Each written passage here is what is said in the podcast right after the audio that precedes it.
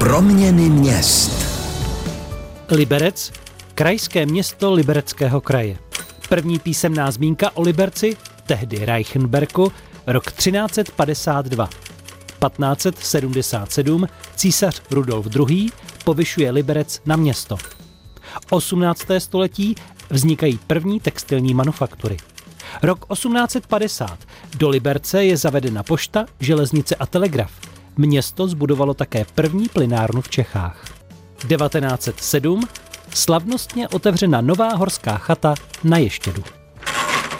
Jak vypadal život ve městě pod Ještědem před stolety, vám teď přiblížíme s Janou Švecovou, která vyspovídá i památkáře a historika architektury Jaroslava Zemana na Soukeném náměstí právě v Liberci.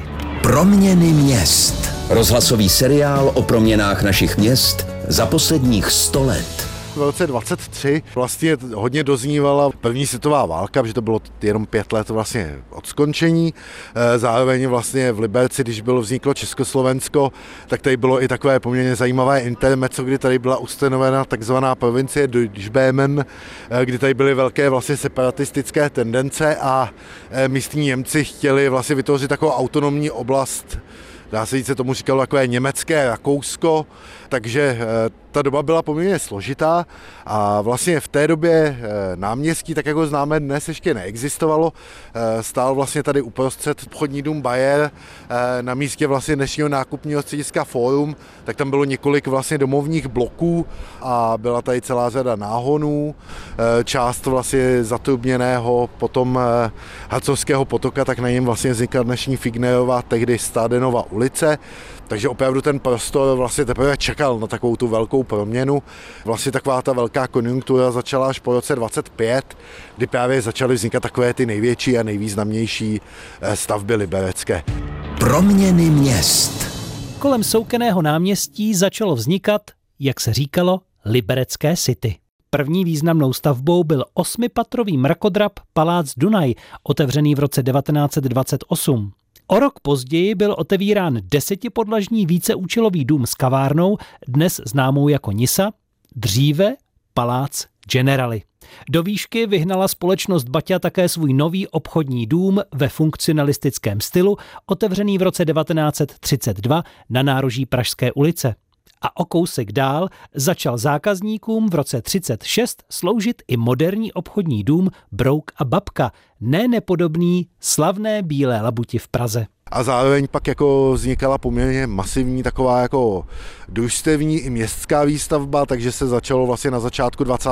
let s budováním městského sídliště na Králově háji, což je taková ta část vlastně s takovými těmi malebnými hajmačtilovými domečky a velká vlastně výstavba vznikala v prostoru vlastně za nádražím v oblasti, které se říká Jeřáb nebo městské části, tak to bylo právě v téhle té době a bylo to proto, že vlastně Liberec se potýkal už od nějakého toho konce 19. století vlastně s permanentní bytovou krizí.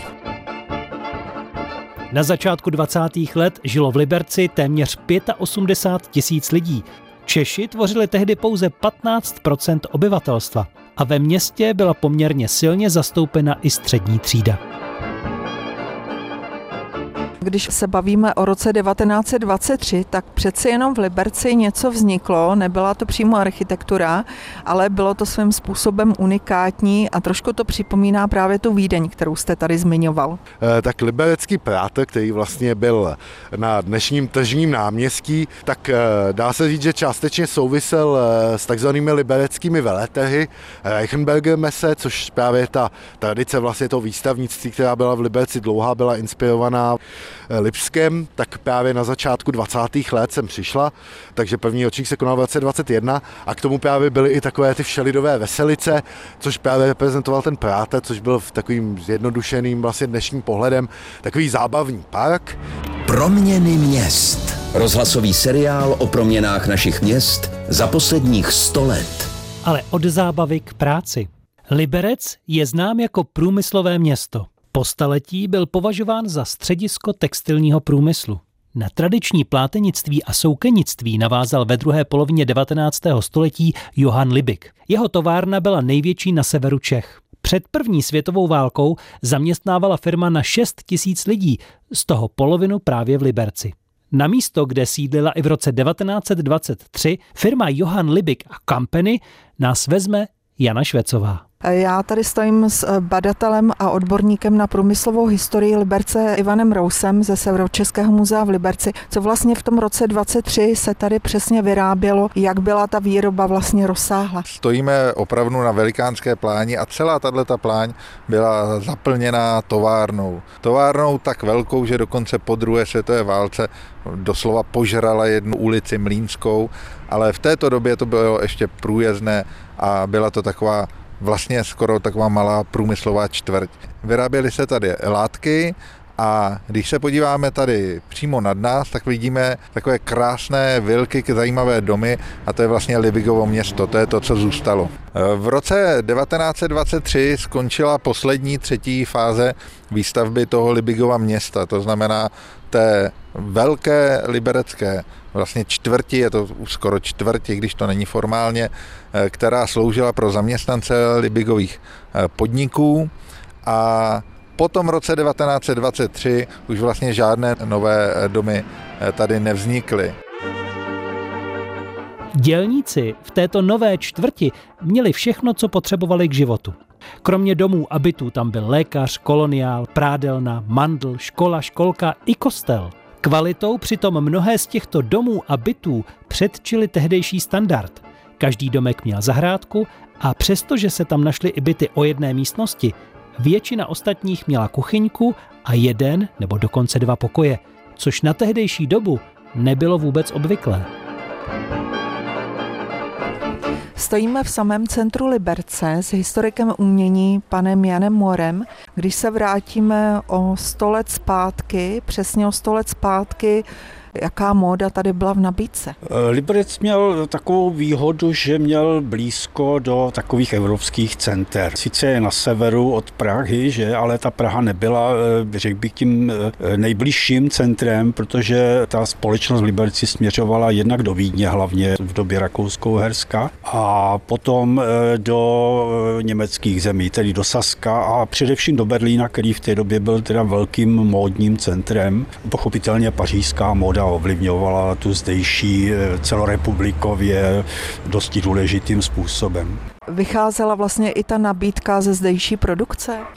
Bez sporu, bez sporu, eh, protože ten textilní průmysl byl tady dominantní a hledal po první světové válce vlastně nová odbytiště, která se přetrhla a myslím si, že i právě díky tomu potom eh, vznikly liberecké trhy, že jo, tehdejší teda Reichenberger mese, tak eh, vlastně se snažili i co se týče teda vzorů a bohatosti teda toho výtvarného působení na textilní průmysl se prosadit. Proměny měst. Pohled do historie i budoucnosti našich měst. Mimochodem, tehdejší šéf největší liberecké textilní továrny Theodor Libik byl i prvním českým držitelem řidičského oprávnění a také automobilu. Z hlediska dopravy je Liberec opravdu zajímavým městem. Tramvaje jezdí ve městě už od roku 1897. Jede tramvaj babička, pomalá a stařička a od náměstí k nádraží radost rozváží. A autobusy vyjeli na první městskou linku v Liberci do tehdy samostatné obce Ruprechtice v roce 1927. O dopravě vám víc poví Jana Švecová. My se teď nacházíme v kanceláři ředitele Severočeského muzea Jiřího Křížka. Jak to vypadalo v Liberci, respektive v Reichenberku s automobilovou dopravou? Tak doba se pomalu zpamatovávala z té poválečné nouze a automobily už konečně eh, získávaly podmínky pro provoz. Takže třeba benzín přestával být vlastně nedostupnou surovinou. Pomalu začal rozvíjet ten sektor služeb, jako byly prostě eh, díleři pohoných hmot, maziv, autoservisy a tahle ta konjunktura se pak projevila až té druhé polovině 20. let, kdy opravdu Liberec se stal takovou jako úplně tahounem nebo jako, jako pro výkladní skříní československého motorismu. A je zajímavý přístup toho města. I Liberec eh, v tomhle období zavedl takový v podstatě až středověký způsob zdanění Eh, dopravy, kdy zavedl takzvané dlažebné, což bylo opravdu velmi omezující pro, pro ten rozvoj dopravy ve městě. Eh, většina měst od tohohle ustoupila, ale Liberec na tom tak jako opravdu své hlavě trval. Je to taková kuriozita v dějinách Liberce. No. My se tady z okna díváme na koleje. Vedly už tudy tramvajové linky v té době? Byl to relativně oblíbený způsob dopravy. Ústředním bodem bylo vlakové nádraží, pak samozřejmě centrum města, že vlastně přes hlavní Benešovo náměstí, Pražskou, Moskevskou ulicí. Ta doprava směřovala jednak tady vlastně do těch lidových sadů, co je vlastně muzeum, jednak směrem na Rochlice a směrem na, na ještě vlastně do Hanychova. Proměny měst. Jak to bylo s Libercem v posledních stoletech? V roce 1948 získal Liebigův koncern nové vedení i jméno. Složení slov textil a lana z latinského vlna naznačovalo, že liberecká továrna zpracovávala hlavně vlněnou přízy. Textilana, jak se nový podnik jmenoval, fungovala až do roku 2003. Pak zanikla. Ve čtvrtek 31. ledna roku 1963 došlo k další smutné události. Vyhořela horská chata na Ještědu. Liberečtí projektanti ale okamžitě začali plánovat nový hotel i s televizním vysílačem. V létě 1973 byla stavba na Ještědu dokončena a v září předána veřejnosti. 70. a 80. léta 20. století přinesla rozvoj hlavně okrajových částí Liberce – Rostl i počet obyvatel díky nově budovaným sídlištím Kunratická, Broumovská a Rochlice. A tak k 1. lednu 2022 žilo v Liberci už téměř 103 tisíce obyvatel. Jak toto město ale bude vypadat v roce 2123? Proměny měst.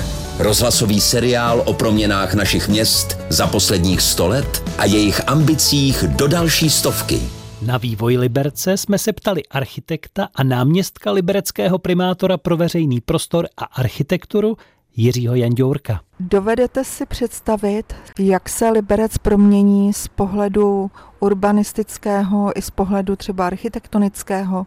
Myslím, že pro Liberec bude zásadní dostat eh, sem poměrně rychlou kapacitní železnici, která bude aspoň kolem 200 km za hodinu, ale s tím, že si myslíme, že by se zpátky do města měly vrátit ty původní funkce města jako opravdu ulice, obchodní ulice, kde jsou obchody v parteru, to znamená vytváření opravdu zelených koridorů, průchodů. Parků. Přesně tak, parků, které budou jako udržovaný, ale to je velký úkol, velký úkol pro město, ale právě eh, mnoho lidí těch vzdělanějších vyžaduje právě tyto kvality toho města.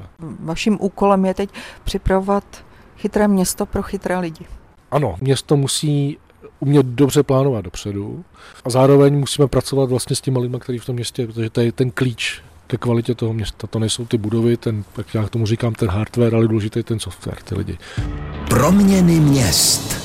Jak bude vypadat móda a oděvy za takových 100 let? Na to jsme se ptali třeba Ondřeje Ludína z katedry designu Technické univerzity Liberec. Jednoznačně si myslím, že to bude spíš víceméně všechno o materiálu kam se ty materiály prostě vyvinou, snažíme se je prostě odlehčovat, odlehčovat, odlehčovat a tam si myslím, že se ta budoucnost bude prostě objevovat tady v těchhle z těch věcech.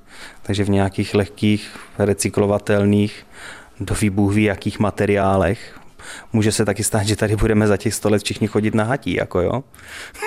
Tak to je trochu odvážná vize, ale možná se nemusíme tolik bát, eh, myslí si bývalá děkanka textilní fakulty Jana Drašarová. No ty materiály zůstanou stejný, protože už deset tisíc let se oblíkáme do toho samého a pořád chytáme ovečku a holíme ovečku a spřádáme nítě a pěstujeme kytičky, možná občas děláme nějaký syntetický vlákna, ale prostě pořád ty technologie budou stejně komplikovaný a vzhledem k tomu, že teďka ta móda jde k jednoduššímu, tak za těch sto let zase se rozkošatí do nějakého nového rokoka nebo do něčeho úplně jako uh, strašně zdobného. A jsem zvědavá, jestli tady budu, abych to mohla zhodnotit. Teda. Proměny měst. Jak budoucnost nejenom oděvnictví, ale i svého města vidí studenti Technické univerzity Liberec, na to se ptala Jana Švecová. No já myslím, že se to bude spíš jako zjednodušovat. Já doufám, že se to zdigitalizuje. A já doufám, že třeba jednou to bude tak, že se lidi za sebe přestanou stydět. A uvidíme, no, kde budeme za 100 rokov. Kolegyně říkala, že budeme možná chodit nazí, takže nahá. Nebráním se. Moda je jedna věc, ale jak si představují budoucnost svého města? Obchody si myslím například, že budou kompletně bez personálu, automatizovaný. Myslím si, že všechno za chvilku bude online. Nemyslím si, že už by jezdili eh, tramvaje jak po městě, tak eh, z Liberce do Jablonce a už vůbec ne lesem. A možná taky za sto let eh, bude lanovka na ještět jezdit třeba už i z Jablonce nebo z jiných míst, nejenom z kopce do kopce. S Libercem se pro dnešek rozloučíme citátem libereckého rodáka Vlasty Buriana. Ještě se nestalo, aby to nějak nedopadlo. Proměny měst. Rozhlasový seriál o proměnách našich měst za posledních sto let a jejich ambicích do další stovky.